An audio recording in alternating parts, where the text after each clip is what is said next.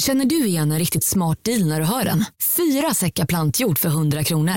Byggmax. Var smart. Handla billigt. Demideck presenterar Fasadcharader. Dörrklockan. Du ska gå in där. Polis. Effektar. Nej, tennis tror jag. Pingvin. Alltså jag fattar inte att ni inte ser.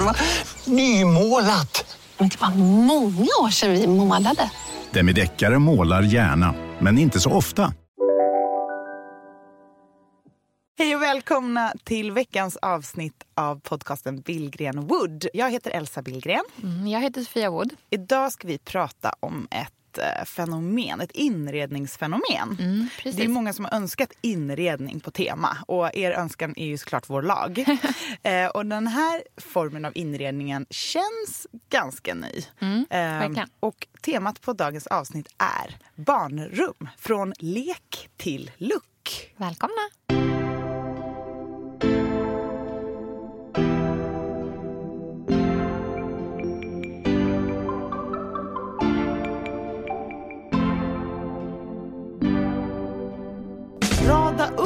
Skiten längs med väggarna. 2,5, 3,5. Nej, det är mycket halvor. Ja, det är mycket halvor. Jag kör 2,5. Ja, exakt. Det får inte vara en kotte med 4 tändstickor som det liksom, utan det ska ju vara en sån här dansk designad träleksak. Exakt, precis. Allt skulle dymas. Varenda liten liksom kaffeburk, penna, sax, allt. Så mycket betong som du måste ha gjutit under dina äntligen hemma dagar. Från dag 1 till sista inspelningsdagen. Exakt.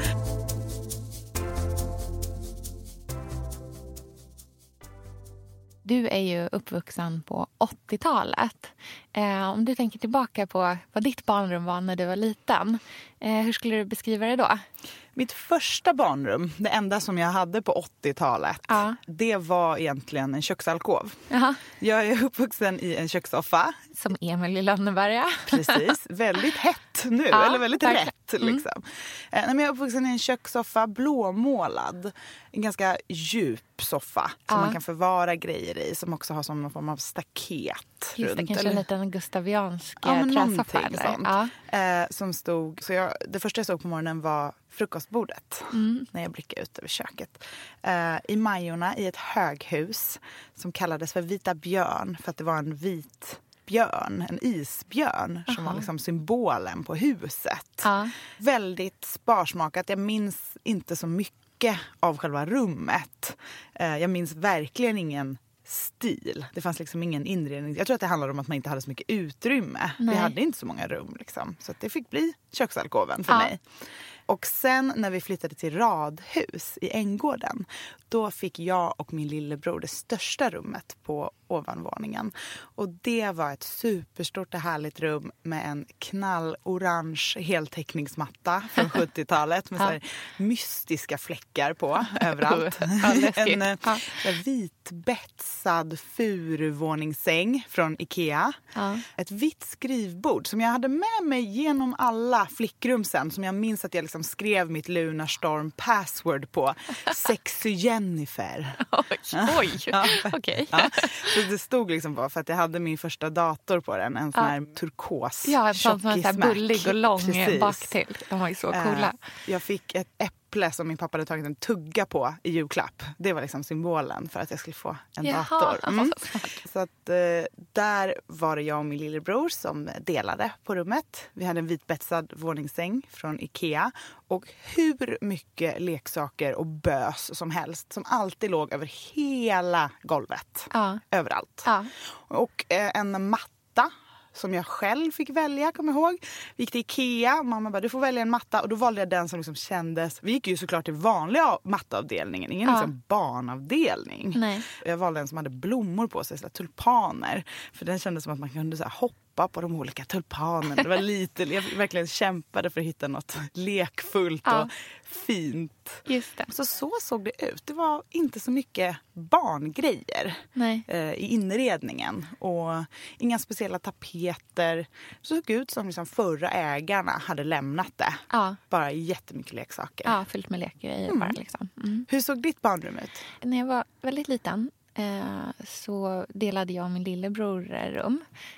Och då bodde vi i en stor lägenhet, i en sekelskiftslägenhet. Och vi hade också våningssäng som jag minns som jättemysigt. Jag låg på övervåningen, eller liksom, ja, ovan slafen, och min lillebror där nere. Det är 4, nästan 5 år emellan oss. Men vi lekte jättemycket när vi var små. Och det var liksom väldigt mycket leksaker, men det var väldigt städat och väldigt ordninggjort. Min mamma är så otroligt... liksom, hon kan inte må bra om det inte är väldigt städat. Så det var ändå väldigt undanplockat. Men det, jag minns det som att liksom, man är ett väldigt lekvänligt rum. Men mest i att det fanns liksom plats och utrymme. Och inte så mycket i att det var liksom en uppbyggd miljö eller så. Utan vi hade liksom, det fanns ett stort klaffbord som min lillebror idag har som sitt matbord i hans kök. Som vi lekte tv-shop på. Det jag var tv-shopspresentatör, och Manuel, min lillebror, fick rita med så här tuschpennor på. Och så sprutade vi Super 10 som någon så här rengöringsmedel. Torkade bort och bara, titta vad bra det försvinner. Men väldigt, så här, jag minns det som ett väldigt så här varmt och fint rum. Men inte utifrån att det var något speciellt kanske i rummet. Liksom, utan det fanns bara mycket plats för oss att hitta på liksom fantasilekar. Och sen efter det så flyttade vi till radhus. Och förutom att vara väldigt ordningsam så är min mamma också väldigt intresserad av inredning. Det här är någon gång på 90-talet då. Och då är mamma väldigt influerad av Trisha Guild. Vi kan lägga upp någon bild på vårt Instagram-konto. Alltså, jag tror inte alla vet vad det är. Nej, precis. Jag tror hon är en brittisk inredare faktiskt. Som har en väldigt så här specifik stil. Där man jobbar väldigt mycket med färg. Och det är ju framförallt då de här färgerna som man kanske tänker på som 90-talsfärger. Så här, den här koboltblåa fondväggen och mycket liksom så här djup terrakotta. Ockragult och så. Supertrendiga färger just nu. Ja, just det. Men här är de kanske lite liksom starkare än vad vi så här idag. Och gärna med någonting romantiskt till. Ja. Typ en sittpuff på stolen med volangkant. Ja, gärna så. Och också lite så här tokig antikälskare som älskar färg och Toscana. Den luckan är det. Så att det är liksom lite lantligt på något sätt också.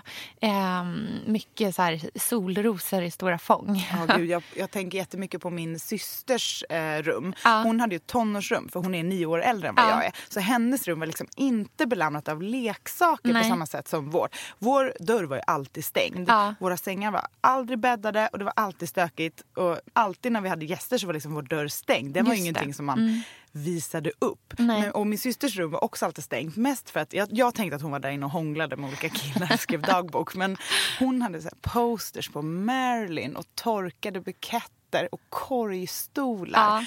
Ja. LP-spelare. Det var väldigt mycket känsla i hennes rum. Så att hennes rum var verkligen inrätt. Men det var ju ett tonårsrum också. Precis, för att då när vi flyttade där till radhuset, då under den här Trisha Guild-perioden, då svampar jag och min mamma väggarna i en så här lavendellila färg som var liksom vad heter det, som en lasyr nästan, så att den liksom, man kunde ändå se det vita bakom, men så här stor natursvamp. Jag minns så väl hur man, och den här rörelsen man gör när man svampar, att man så här, man byter liksom vinkel på handen hela tiden medan man håller på. Så liksom väggarna var svampade lavendelila, och sen så hade jag så här fina gamla ärvda länsstolar som är så här från Norrland, som är jättefina egentligen, men de, istället för att vara kvar i sin liksom så här traditionella kanske liksom krämvita eller så havrevita, då målades de äppelgröna i så här knalläppelgröna med en hög blank färg, och kläddes med ett linnetyg som var vitt och grönrutigt. Så jag kan tänka liksom den kontrasten till de här lila väggarna. Min mamma bara, det är så fint här inne nu. Men det var fortfarande väldigt mycket mitt rum. Men då hade du ändå ett ganska inrett barnrum. Ja. För det är ju någonting som jag funderat på ganska mycket. Liksom, inredde man barnrum för på samma sätt som man gör idag? För det är ju någonting som vi verkligen ser mycket av. Verkligen. I inredningstidningar och på Hemnet och så. Exakt. Nu var ju det här visserligen, liksom, den här Trisha Guild-trenden då ändå en trend. Som hela vårt radhus såg ut så här. Det var ju olika färger i alla rum. Liksom. Mycket fondvägg. Men jag håller verkligen med på vad du säger, att så här, trenden var ju, alltså det fanns ju inte en specifik barnrumstrend. Det närmsta som var trend var väl kanske så här, ha den senaste liksom Disney-filmen på plansch på väggen, eller om man hade riktigt mycket tur få det som bäddsätt. Mm. Skönt en ojurbäddsättet. Alltså jag ville så gärna ha, men jag fick vi fick liksom inte. Vi fick gå på bio en gång per år. Det var också enda gången per år vi fick äta på McDonald's. För i Norrköping som jag kommer ifrån, där ligger liksom bion och McDonald's i samma hus. Och det var så här, det lyxigaste. Och det gjorde man vid jul då, när den nya Disney-filmen kom. Men så här, chansen att jag skulle få ha en så här Disney-lakan eller en sen så här McDonald's-leksak med de här Disney-figurerna, det var nej, det fanns inte liksom. Det har ju verkligen ändrats idag, tänker jag. Verkligen.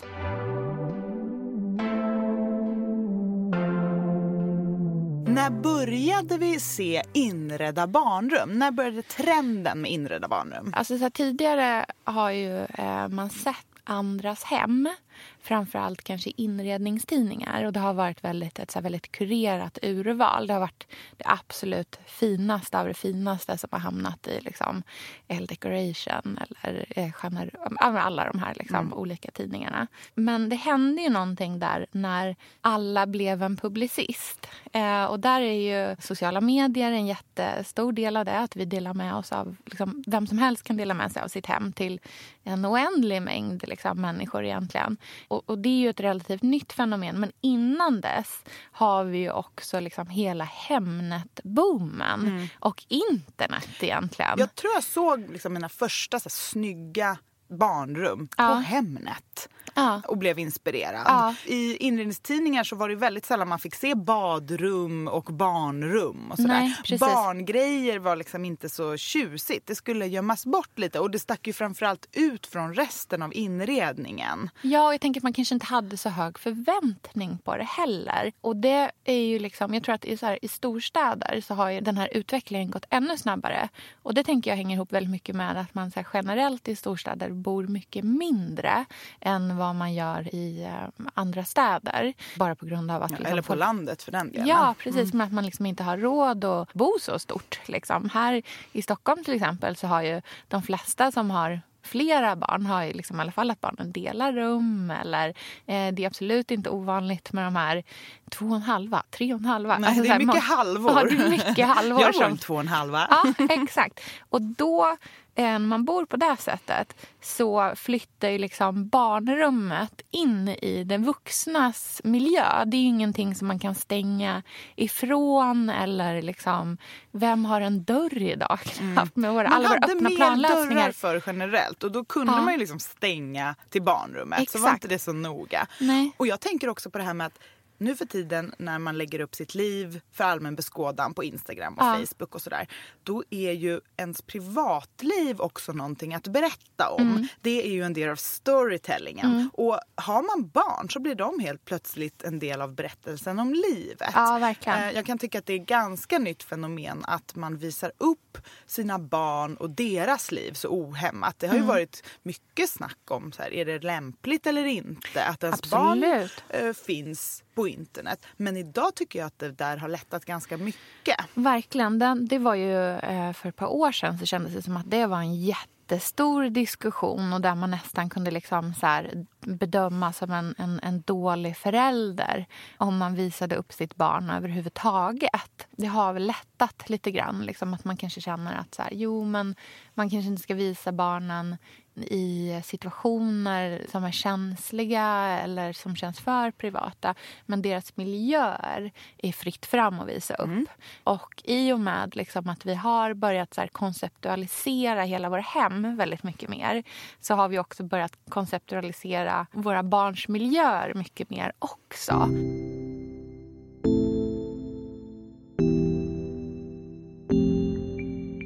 Om man tänker tillbaka, om det här börjar liksom hela den här, så här Hemnet-eran. Liksom, man tänker så här, tydliga trender som finns. Vilka trender tänker du på då? En av de första grejerna som jag såg som verkligen var så här striking. Och där jag kände så här, nu kommer barnrummet också att bli inrett. Ja. Det var när jag såg det här tipitältet från Granit. Ja. Det är ju en sån tydlig symbol för lek. Ja. Och för att man ger barn den där extra stora lyxiga grejen som tar jättemycket plats och som är en liksom statussymbol för familjelivet på något sätt. Precis, och den tycker jag ofta man ser i folks vardagsrum till exempel, att den inte står i barnrummet utan där har liksom leken flyttats in i liksom den mer vuxna miljön och därav behöver den också vara snyggare på något sätt. Den är ju beige. Den var ju exakt, alltså det där canvas liksom. Med de här trärör, vad säger man? Ja, men träpinnarna, liksom stavarna som den hänger ihop med, och det är ju liksom också så här, man har hängt någon liten ljusslinga på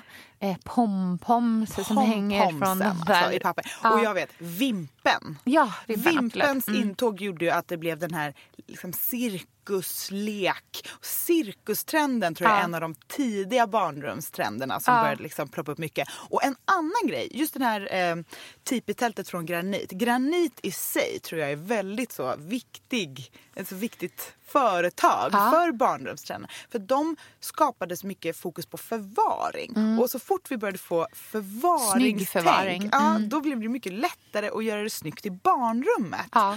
Istället för att bara liksom in med allt i så här plastlådor under sängen, kunde man köpa lite så här snygga tygkorgar med handtag och lägga verkligen grejerna i och ställa fram. Och nu ser vi ju tygförvaringskorgar på varenda inredningsföretag, kan man köpa överallt. Och det känns som en självklarhet med snygg barnrumsförvaring.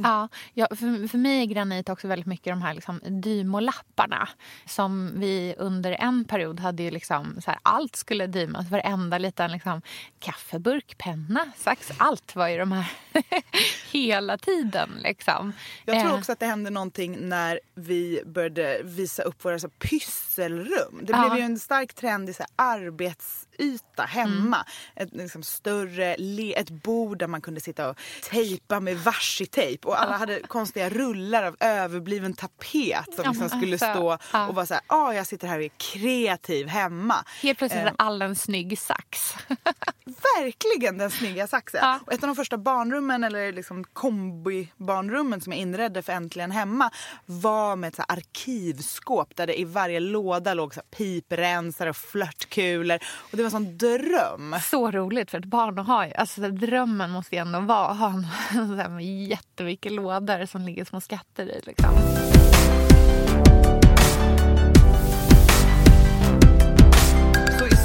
Av barnrumstrenden så var det ändå ganska mycket fokus på lek och lärande och pyssel och kreativitet. Den här tipitältet, det blev cirkustema, firm living-tapeten med de här harlekin-rutorna tänker jag på, som är liksom en turkos färg och förvaringslådorna. Och sen så började man liksom visa barnböcker, har de framme. Och jag vet också en grej som är så typisk starten för barnrumstrenden. Det är den här lilla lampan formad som en kanin. Och där börjar också som saker som är praktiska ska vara formad som någonting lekfullt i barnrummet. Hyllor som ser ut som små hus. Molnformade kuddar. Det var väldigt mycket liksom lekfullt i varje aspekt. Och där tappar vi ju det här som har varit innan, som är att man har liksom vanliga möbler i barnrummet men man fyller det med leksaker. Just det. Och nu börjar man kunna köpa då möbler som är till för barn i lekfulla former. Just det, precis. Och där är det en jättestor skillnad, för där någonstans börjar ju de vuxna att så här förfantisera åt barnen. Och det är ju ett väldigt stort steg från vad som har varit tidigare. Och jag tänker också väldigt mycket på färgskalan. Att här börjar man också så här titta på en väldigt sammanhållen färgskala. När jag tänker tillbaka på så här tidigt den här trenden, då tänker jag väldigt mycket så här svart, vitt, betong. Alltså det är väldigt grafiskt. Och sen så kommer liksom lite längre fram kommer de här mer pastellerna som du pratar om, med liksom de här firm living-tapeterna och så.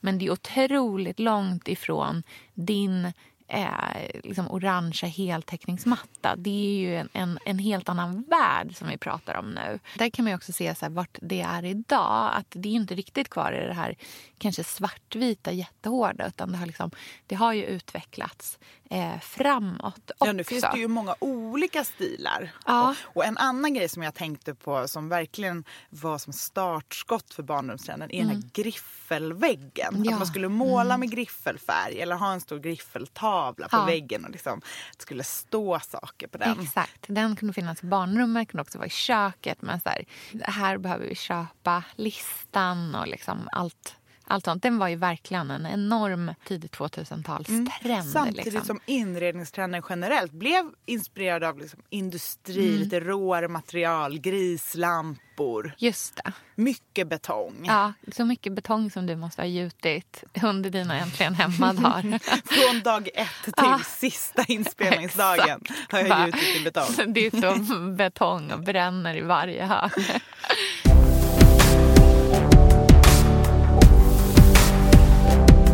Tänker lite så här idag då. Vi är fortfarande väldigt mycket kvar i det här stylade barnrummet. Hur tycker du att det har utvecklats? I och med Pinterest som kommer 2010 är det väl ungefär, så börjar man ju se barnrum som inte är så skandinaviska hela tiden. Jag tycker barnrumstrenden under 2000-talet har varit ganska färglös eller pastellig. Försiktig i stilen för att matcha resten av inredningen i huset. Vi har haft väldigt mycket vitt och marmor och tjusigt och sådär i stilen. Ljust och fräscht har man ju pratat om länge under 2000-talet. Och då blev ju barnrummet också lite anpassat till det. Man ska ha de här lite gulliga vita möblerna, små vita stolar och bord och vita sängar och härligt. Men sen i och med att vi har fått lite mer intryck från resten av Europa och så kan jag tycka att man ser lite mer boho-känsla och lite mer lekfullhet. Ja, men så här, marockanska puffar, marockanska mattor. Gud, den marockanska mattan i barnrummet, trasmattor fast en marockansk variant i neonfärger nästan. De är otroligt fina verkligen. Och sen mycket korgsängar för barnen och moseskorgar och sådana franska influenser också. Det här lite bohemiskt franskt. En del färg, mycket grönt. Och sen så har det ju funnits en diskussion de senaste 10 åren om man verkligen ska beskriva barnets kön med hur barnrummet ser ut. Så vi har sett väldigt mycket lejongult som är en ganska könsneutral färg. Just och mycket grönt. Och de grejerna har ju påverkat barnrumsinredningen mycket. Att man inte kanske vill ha helt rosa för tjejrummet och jätteblått för killrummet. Nej, utan att man vill leka lite mer med färger som kanske inte direkt skriker om det är en liten prinsessa eller prins som bor där inne. Nej. Och det tycker jag känns som en ganska stark modern trend. Verkligen, det känns som ett väldigt ett modernt förhållningssätt till barnen. Jag tänker också på de här sänghimlarna. Så här, inget barnrum är komplett utan en mysig sänghimmel. Och jag älskar sänghimlarna. Ja, jag håller ju på att planera Lyns rum, eller rum och rum, det är den här halvan som jag har i min tvåa. Han får inga fönster men han får ett par dörrar och en taklampa.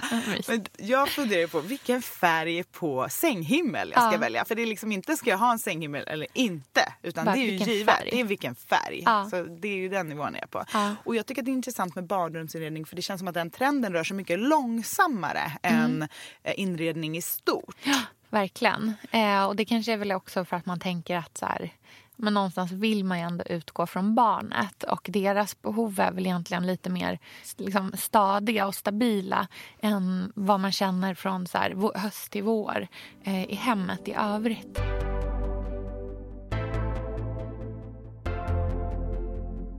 Ja, och när vi pratar om barn och allting som hör det till idag så leder det oss lite osagt in på vår sponsor, mat.se.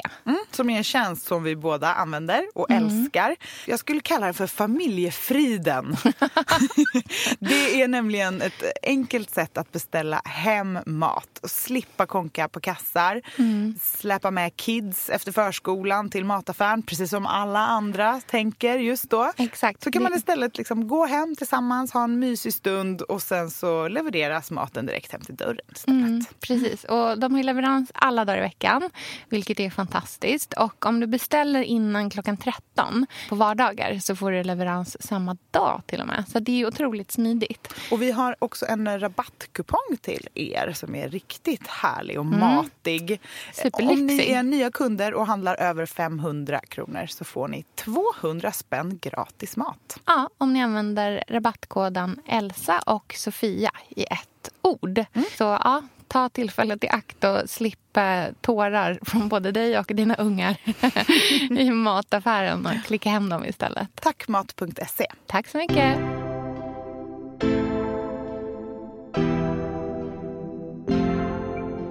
Och en väldigt stark trend just nu med barnrumsinredning, ja, eller allt som har med barn tycker jag, ja, är hållbarhet. Ja, verkligen. Det är ju någonting vi pratar väldigt mycket nu, också giftfritt. Mm. Och det märker jag som är så här vintageintresserad. Jag har fått höra väldigt mycket om saker som jag har finnat på loppis, att det är farligt och så. Till exempel också mitt barns vagn och sådana saker, eftersom jag har haft en vintagevagn. Just det. Så sådana grejer tror jag är någonting ganska nytt som man pratar mycket om. Men hur har du upplevt det? Liksom, jag tänker, du är en väldigt liksom, medial person som syns i tv och har en stor blogg och ett jättestort Instagram och sådär. Och är också faktiskt ganska så här, nybliven första gångsförälder. Linn är ju liksom, ja, lite mer än ett år.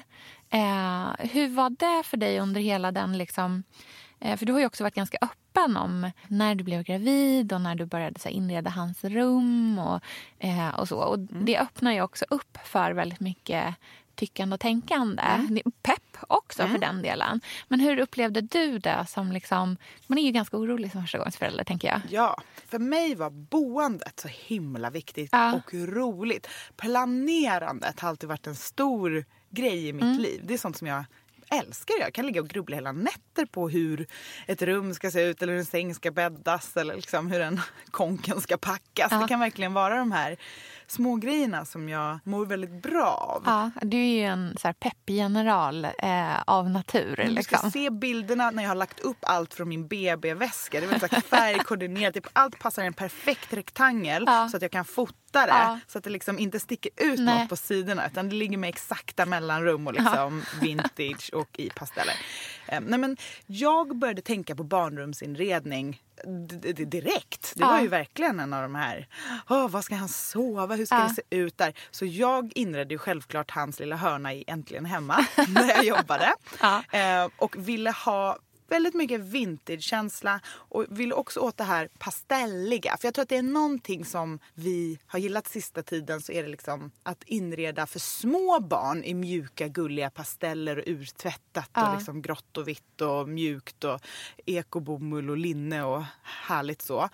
Och sen lite äldre barn, då är det liksom, det får vara lite starkare färg, lite mer lekfullhet och lite mer crazy, men små barn pasteller. Så att jag tog min mammas bambukorg som jag låg i när jag var liten och som hon också låg i och som vi har alla barn har legat i den. Och sen så tapetserade jag med en William Morris-tapet på den väggen i sovrummet där liksom den här korgen skulle stå. Ja. Och sen så hade jag en lurvig vit matta. Ja. Så jag byggde liksom som ett minirum. Ja, i rummet. I rummet. Ja. Och sen en korg såklart med härliga mjuka filtar och gosiga gosseleksaker. Och köpte självklart ett så här slitet L på någon antikaffär i Köpenhamn som jag satte upp på väggen. Ja. Gjorde några såna här drakar av något urrivet grått tyg och hängde lite bjällror, pinnar från trädgården fick bli liksom basen av de här drakarna och så färska blommor och bara så här, och det är klart jag fick höra saker som så här, man får inte ha stark. Sofia, vi är sponsrade av Tradera som är vår favorit, älskling och räddare i nöden. Nu ska alla göra exakt det jag ska göra. Ja.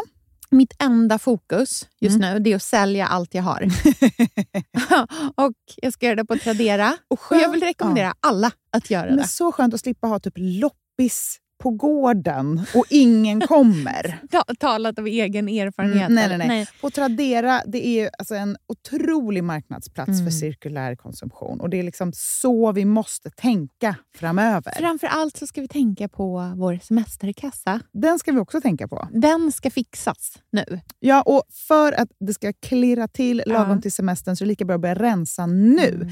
Vad har vi i skåp? Vad har vi i lådor? Vad kan bli till rena pengar på kontot? Vad kan bli min sommarresa? Vad kan bli den där goda lunchen efter en dag på stranden? Vad kan bli en picknickkorg full av godsaker? Vad kan bli en ny gräsklippare när den gamla pajade? Den här sommaren ska bli den bästa sommaren. Jag vet, det här läser jag faktiskt i tidningen i morse också. Mm-hmm. Att det ska bli en otrolig sommar. Det ska vara så soligt. Vi kommer bada så mycket. Allt, det ska njutas. Det ska det. Vi är värda det efter den här vintern. Ja, och vi gör det genom att fixa semesterkassan tillsammans med Tradera. Underbart! Så in och sälj dina saker på Tradera och boosta semesterkassan nu! Tack Tradera på så många sätt. Älskar er!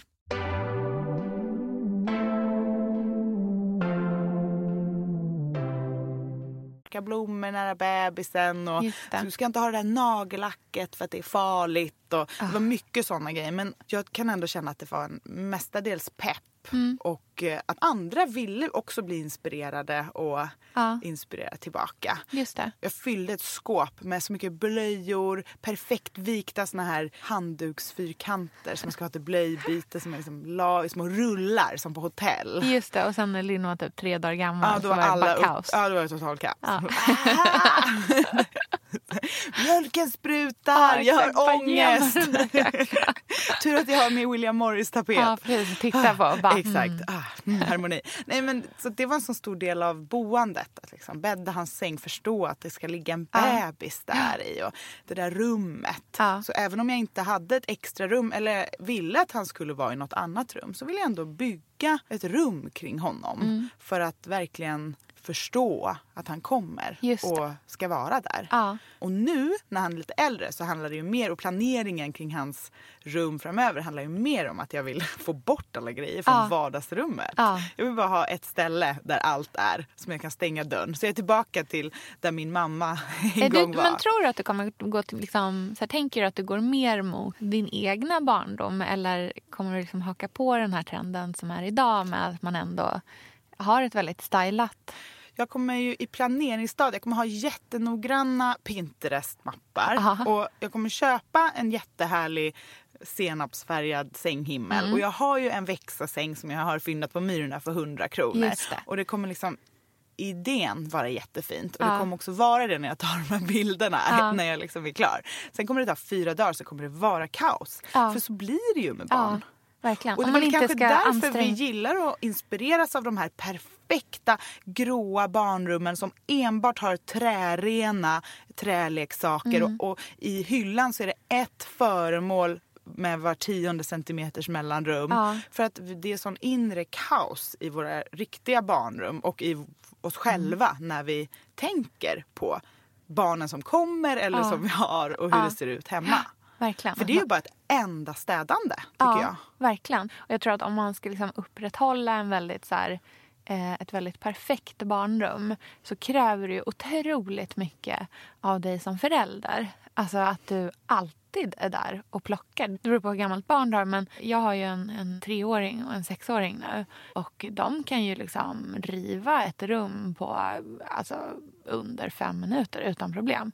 Det kan gå från liksom så himla fint och härligt till att det ser ut som en atombomb har exploderat där inne.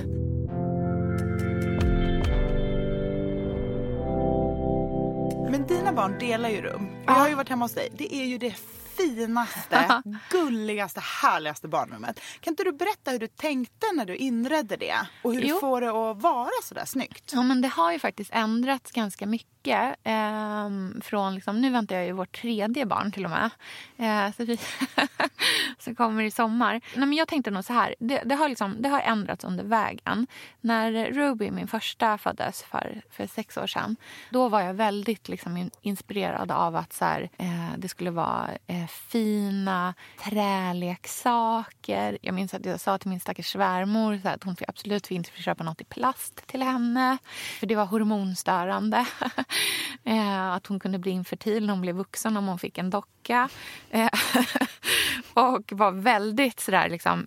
Ja, medveten. Jag har själv gått på Waldorf skola, som jag tror att vi har nämnt här också. Liksom. Där är det ju väldigt liksom, influerat av just det här naturliga. Liksom, att det ska vara så här, gärna en träleksak som bara är så här, gniden i linolja och doftar gott. Och det får inte vara en kotte med 4 tändstickor som det liksom, utan det ska ju vara en så här dansk designad träleksak. Exakt, precis. Som kommer i så här riktigt snygg förpackning. Jag lärde inte jättebra, men jag lärde mig ändå räkna på Waldorf med kastanjer, kottar, sidenlappar och läderlappar. Och ekollon, de var bara värda 1 krona. Men det är så matematik går till där. Och där började jag någonstans. Men sen har jag väldigt mycket under tiden känt att så här, nej, fast vet du vad? Rubys favoritleksak när hon var liksom 1,5. Det var ju inte de här Waldorf-leksakerna, utan det var ju en turkos plastlattemaskin som lät som att man skummade mjölk när man tryckte på en så här lysande knapp. Det var ju det enda hon ville leka med. Hon var så ointresserad av de andra sakerna. Och då kände jag ganska starkt så här, bara, okej, men vad är det jag vill med hennes leksaker? Vem ska tycka att de är roliga och fina? Är det jag eller är det hon? Jo, men det är ju såklart hon. Och då har jag ändå liksom så här försökt att lätta upp på det här liksom, vi får fortfarande välja bra saker. Men jag kan ju säga, jag har ju ändå gått från Waldorf till My Little Pony till viss del liksom. Och så får man hitta en balans. Däremot har jag tyckt att det varit jätteviktigt att så här, kanske inte köpa allting nytt. Och då har ju vi liksom, så här, i vårt barnrum nu så har vi visserligen så här, vi har sängar från Ikea. Men de här liksom, klassiska som jättemånga har från Ikea som är så här, snidade, snirkliga järnsängar. Precis.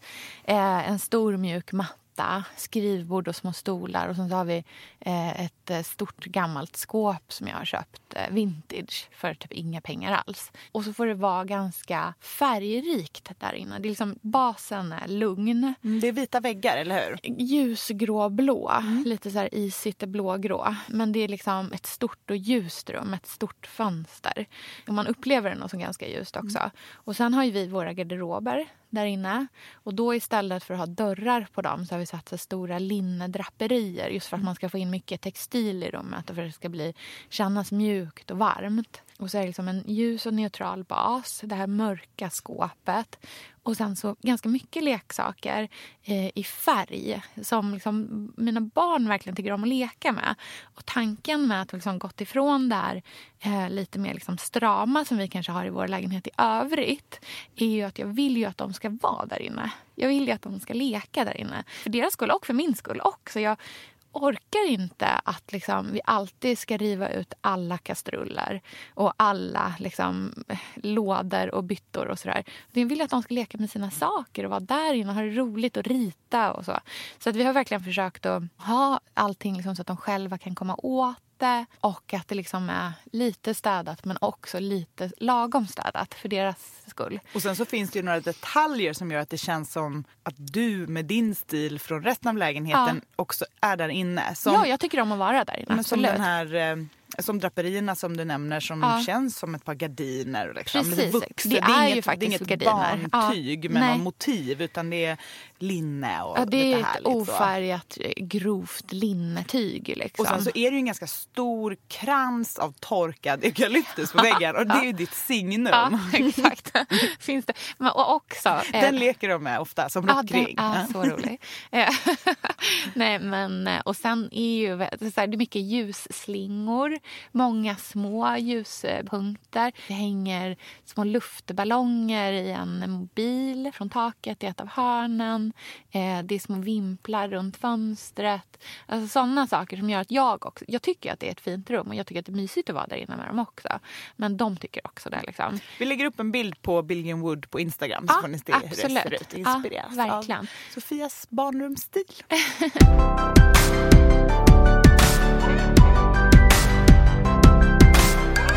Nu ska vi prata med en riktig expert på barnrum, eller i alla fall en person som verkligen har en väldigt specifik stil. Det är Emily Slotte som är här med oss i studion idag och lilla Winnie. Ja, precis. Ja, så man hör lite här i bakgrunden. Det är lite glättande. Ja. Men vad roligt att du ville komma och prata med oss om det här nu. Superroligt. Ja, och så nu när vi pratar med Emily så tycker jag att alla ska ta upp sina telefoner. Så går ni in på Instagram och söker på emslo med 2 O så att ni verkligen har koll på Emily när vi pratar om hennes barnrum. Mm. Ja, för din barnrumsstil är ju väldigt speciell. Kan du inte beskriva den lite? Den stilen som jag har just nu i mina barns rum, och då har ju jag 3 barn nu.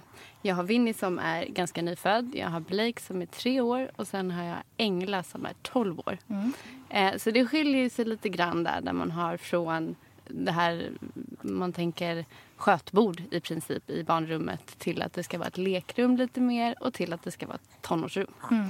Så det som är att Blakes rum, ganska trendigt som det är just nu, svensk barnrumstrend skulle jag säga.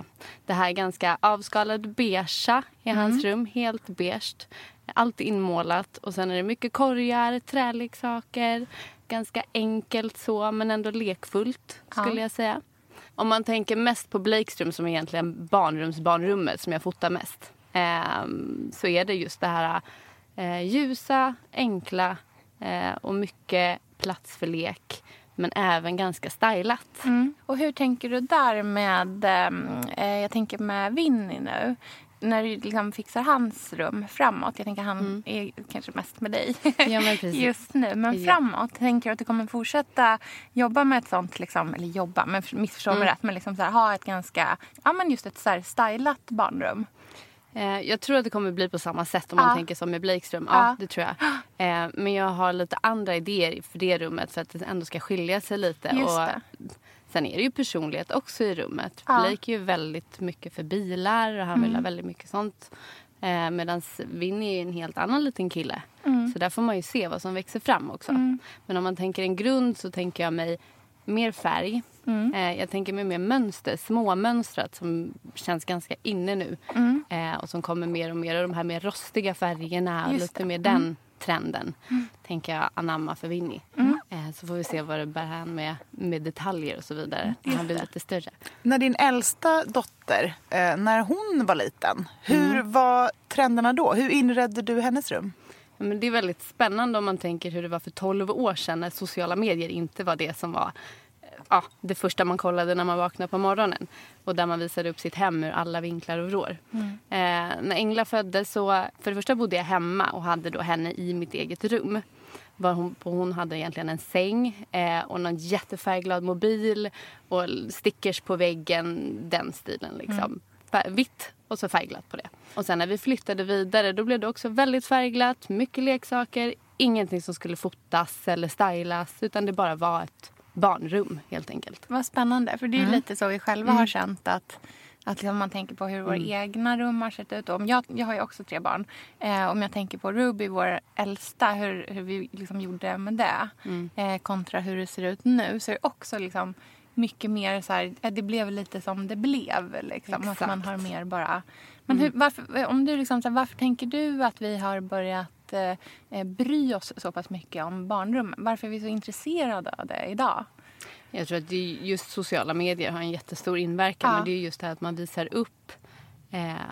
Så man fotar ju väldigt mycket hemma. Och jag gör det själv. Jag fotar ju alla rummen hemma. Och just barnrummet har ju blivit väldigt trendigt. För där kan du förändra väldigt mycket. Och väldigt enkelt. Med små medel. Och du kan göra olika vrår som du kanske inte gör i hemmet i övrigt. Du gör en liten lekvrå och du gör en sovvrå. Och du gör en, det är väldigt tacksamt att fotografera för Instagramkonto eller en blogg. Ja. Och om vi spanar lite framåt, vad är du sugen på barnrumsmässigt framöver? Jag tänker mig att jag ska gå mer och mer till de här lite mustigare färgerna som är väldigt trendigt nu. Och det är för att jag är ganska trendsvag. Så. Och jag skulle säga att du är trendstark. Ja, verkligen. Det var ett bra ord. Men sen så känner jag mer och mer att jag vill få in det här mer personliga. Som inte alla kan köpa. Som kanske är något mer unikt än det här som finns i varje Instagramflöde. Så där är jag nu. Vill göra lite loppisfynd. Just det, lite vintage-saker in i barnrummet. Ja, ja. Intressant. Få in lite mer levande element också. Trä och lite mer så mörkare träslag än vad det har varit nu. När det har varit väldigt mycket ek och ljust. Just det. Och leksaker och så vidare. Vad är ditt bästa tips? Liksom? Vad är det, om du har, liksom, vad är de bästa saken som du har i Blakes rum eller som du verkligen är sugen på? Om det liksom ska vara specifik med någon grej. Det är svårt att tänka just precis en sak. Men det kan vara en liten yta eller det är någonting sånt också. Ett tips generellt om man inreder ett barnrum är ju just det att man kan säga att man planerar i zoner. Där man väljer att en är sovzonen som kanske är lite lugnare. Du har någon sänghimmel, lite tyger och lite mjukare. Medan du har en hörna som är mer korgar, förvaring, leksaker. Där barnen sitter och leker på golvet. Kanske någon lekmatta beroende på ålder. En hörna för att rita och pyssla. Att man delar upp det mer. För annars blir det lätt barnrummet kaos. Just det. Jättebra tips tycker jag. Ja, verkligen. Tack snälla för att du kom hit och pratade barnrumsinredning med oss. Tack så hemskt mycket.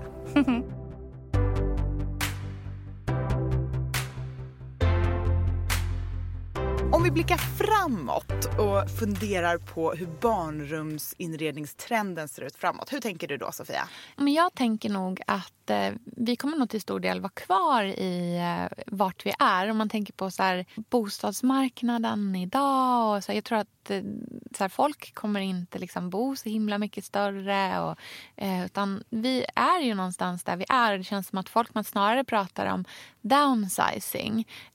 Och att liksom, så här, växla ner på sådana saker. Och vi tänker på er som så här, bor i en 2,5 här i stan men sen istället väljer att istället för att köpa en större lägenhet ha ett landställe på Gotland. Om man har den typen av möjlighet. Liksom. Att man kanske inte satsar på liksom, så himla mycket mer här. Vi pratar jättemycket om konsumtionshets och att man snarare ska liksom, dra tillbaka det här lite grann. Så jag tror att så här, barnrummen kommer fortsätta vara en del av liksom, de vuxnas liv.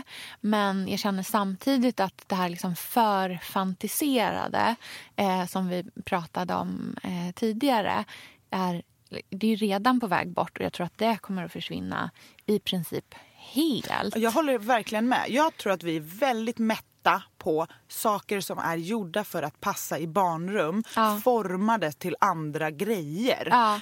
Alltså hyllor i formen av ja, men, hus eller moln och lampor i formen. Och att vi på något cirkusar sätt kanske som är målade på väggarna. Ja, för det blir liksom ännu ett element av inköp som enbart kommer passa där och som också bara kommer passa under en viss ålder. Ja. Jag tror att man kanske mer kommer köpa de här gedigna skåpen, fina mattor, ha vuxenlampor i barnrum och låta barnen och deras kreativitet och leksakerna vara det som talar för att det är ett barnrum kanske. Det har ju också varit så himla sobert och romantiskt. Jag tänker på de här vita, rundade, jag tror att det är barnsängarna. Alltså, och jag tänker också på de här liljekonvaljtapeten som var så trendig ett tag att ha i nyföddsrum och sånt. Det. Att den här sobra, delikata trenden kanske är på väg bort. Och att vi är lite mer liksom rediga. Lite mer inspirerade rustikare, av liksom. Lite rustikare. Vågar ta in lite mer färg. Vågar ha lite mer vuxen element i barnrummen. Jag tänker mycket färgmässigt så tänker jag jättemycket på just de här liksom sobra, djupa djupa, mörka färgerna. Liksom. Att våga vara, att det kanske inte bara är sänghimlen som är ockra eller lejongul, utan att det kanske är en vägg som är det. Och att jag tar in mörka träslag istället för de här ljusa furu eller vitmålade möblerna. Ja, och jag tror vi kommer helt sluta måla gamla möbler i pastellfärger som har varit väldigt trendigt. Stora skåp i ljusrosa eller turkos. Och så, utan vi kommer låta vuxenmöbler se ut som vuxenmöbler även i barnrummen. Mm. Att de bara är fyllda med leksaker istället, men att de får vara vad de är. Och ur ett så här hållbarhetsperspektiv är det mycket bättre också. Att man liksom inte begränsar användningen av någonting. Men att man också så här, i sitt egna hem kan faktiskt välja att ta en barnbyrå och flytta in den i ett annat rum eller byta plats på någonting. Utan att det liksom är så här för evigt märkt för att bara fungera för barn. Mm. Och den här extrema hetsen till att liksom ha lyxiga färdigkit barnrum. Ja. Den känns inte lika cool längre. Nej. Det är inte lika hög status att liksom kitta ett barnrum innan barnet kommer, utan att det på något sätt får växa fram tillsammans. Ja. Men sen å andra sidan tycker jag också att det känns rätt att verkligen gå med föräldrarnas stil. Ja. Man kanske inte alltid anpassar allting till att det är ett barn som ska bo i rummet. Så har man en trären, försiktig, mjuk stil hemma, så kanske det också får finnas i barnrummet. Absolut. Utan att det liksom talar för sig själv. Mm. Utan att det är föräldrarna som bestämmer. Ja, verkligen. Och miljöaspekten tror jag. Mm. Det tror jag kommer vara så otroligt. Det är så viktigt för oss i vår liksom, samtid, i alla fall i den här delen av världen just nu, att det känns som att vi är så otroligt medvetna och vill väldigt gärna förändra oss till det bättre där vi kan. Och det är ju fantastiskt. Och då tycker jag att liksom så här, hela den här resan som vi har gjort från väldigt mycket inköp, högkonjunktur. Du vet, hela den liksom, som vi har sett under ganska många år. Att vi faktiskt verkligen så här, aktivt väljer att ta lite avstånd från det. Det är också lite så här, hopp om framtiden när man liksom sätter barn till världen. Att det finns kvar en värld till dem och deras barn.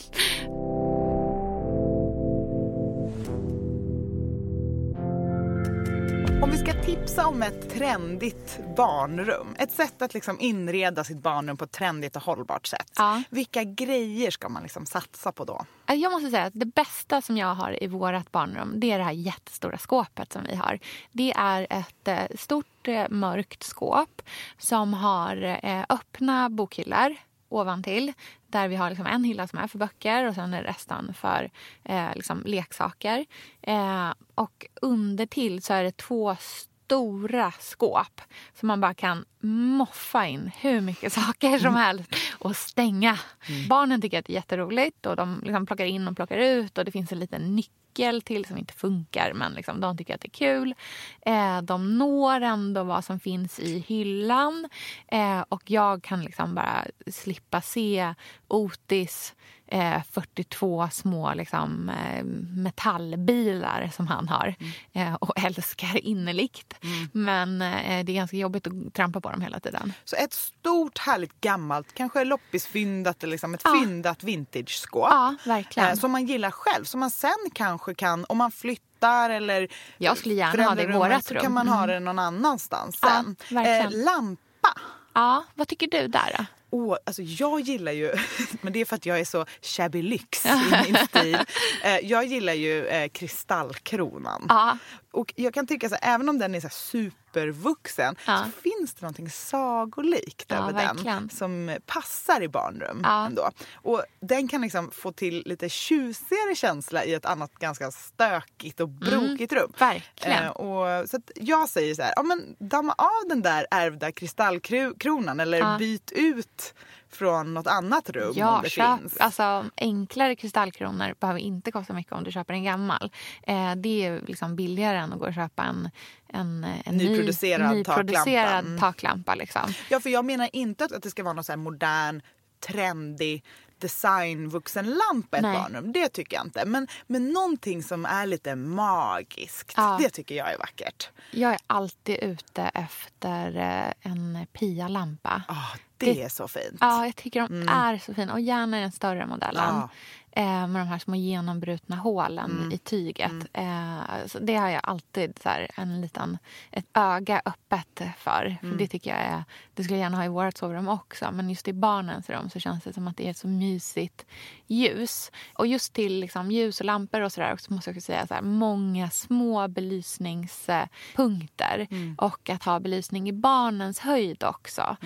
Det kan vara liksom en ljusslinga eller liksom fina nattlampor, sådana saker så att man liksom kan, gärna så man kan dimra, men om man inte kan det så kan man liksom ha många små tända och att det liksom blir det här mysiga, härliga. Jag gillar ju liksom industriskrivbordslampor och så lite äldre sådana. Det tycker jag, det är för att jag är uppvuxen med det. Vi hade det i hela vår lägenhet och även i barnrummen såna här, som låter så här klonk när man trycker på knappen. Just det, som är metall. Liksom, i metall, så tunga på skrivborden. En grej som jag såg som jag tyckte var så här riktigt bra idé att ha i ett barnrum är att man bygger sin egen tallrikshylla fast i enorm version över en hel vägg. Jaha, hur gör man då när man bygger där då? Då tänker jag att man får kanske hitta någon fin eller liksom såga till ändarna, för det är ju, ska vara mjuka kanter på dem. Och sen sätter man bara hyllplan. Jaha, så en tallrikshylla ser ut ungefär. Och sen rundstav som håller grejer från att ramla ut. Och det här såg jag i en bild från ett kök. Så vi kan lägga upp den eller länka till den eller någonting så att man vet vad jag menar. Men jag tänker att det vore så här att trycka in leksak, gosedjur, böcker, hänga ljusslingor, vimplar. Den kan liksom få vara, och då kan man också på undersidan sätta små krokar och hänga någon gympapåse eller vad man nu vill. Just så här större hemmagjord förvaring kan vara ganska fint i ett barnrum. Den kan man ju också måla in i väggfärgen så får man lite känsla av enhetlighet. Och sen finns det ju så många snygga minivarianter på designstolar. Så gulligt. Ja, verkligen. Jag tycker också ett måste är en stor mjuk matta som alla kan sitta på. För man sitter på golvet hur den blir liksom. Och där vet jag så här, min man är ju väldigt inne på att vi ska ha en sån här bilbanematta för att Otis, vår son, tycker att det är så roligt. Jag bara, nej, vet du hur obekväm man är att sitta på? Man får så här, typ skrapsår, så brännmärken på knäna om man så här, glider på den. Du får köpa en så här grön och röd matta och säga att det är en skog. Man kan köra bil där inne i liksom fluffet. Ja, precis. Men det är ju väldigt härligt. För då liksom pallar man själv att sitta utan någon får träsmak eller bli helt kall liksom. Jag har ett annat tips också för själva bäddningen. Det är ju väldigt fint med gamla växasängar och det finns ju även på Ikea finns ju jättefina barnsängar. Men jag tycker att det är härligt med mönstermix i barnrum. Och på loppis kan man köpa så mycket fina mjukt tvättad sängkläder i olika mönster och då kan man ha många och verkligen så här bygga upp en lite gosigt hörn så att det nästan blir som en soffa också. Ha inte bara en platt liten trist huvudkudde utan gör det till en liten minisoffa, en dag bygg upp bädd, liksom. Lite och mixa med olika härliga loppisfyndade örngott. Det tycker jag är väldigt fint. Och sen på dekorationskuddar kan man ju liksom pimpa med garnbollar eller härliga rosetter i snören som man knyter och syr fast, och man kan verkligen göra såna små grejer som ger lite mer boho, europeisk härlig känsla. Verkligen. Och var inte rädd för mörka färger. Nej, verkligen inte. I alla fall när det kommer till själva inredningen. Kanske inte väggar och tak och golv om man är försiktigt lagd, men man kan absolut ha lite mörkare toner i textilier, i möbler och sådana saker. Ja, verkligen. Mysiga. Så länge man har mycket ljusslingor så att det blir riktigt härligt och gosig matta. Verkligen. Så här, med konst så säger man alltid så här, häng konsten lågt. Det måste jag säga med barnrum också. Så här, ha saker och ting lågt. Du gärna upp på väggen men ha det lågt så barnen kommer åt det själva. Det ska liksom inte vara mer än en pallhöjd bort för att då kan de liksom leka i sin egna värld utan att man som vuxen behöver vara där och liksom enabla leken hela tiden, utan att det kan finnas för dem också. Och en annan grej som man brukar säga kring inredning är ställ inte saker kring väggarna. Nej. När det kommer till barnrum tycker jag tvärtom. Mm. Rada upp skiten längs med väggarna. Tryck ut det så att du får en härlig öppen yta i mitten. Precis, ha korgar och sen bara tryck allt längs med väggen. Exakt.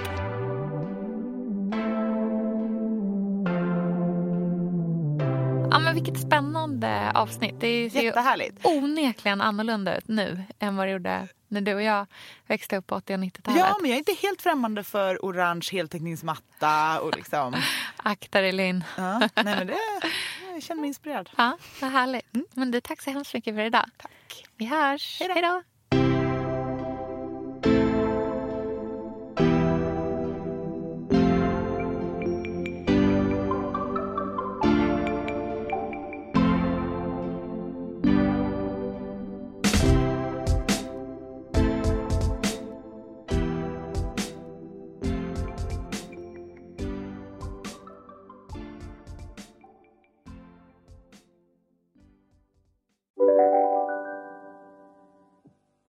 Lyssna på en ekonomistas podcast om du vill lära dig mer om döden, livet, kärlek, sex och hur allt hänger ihop med pengar på något sätt.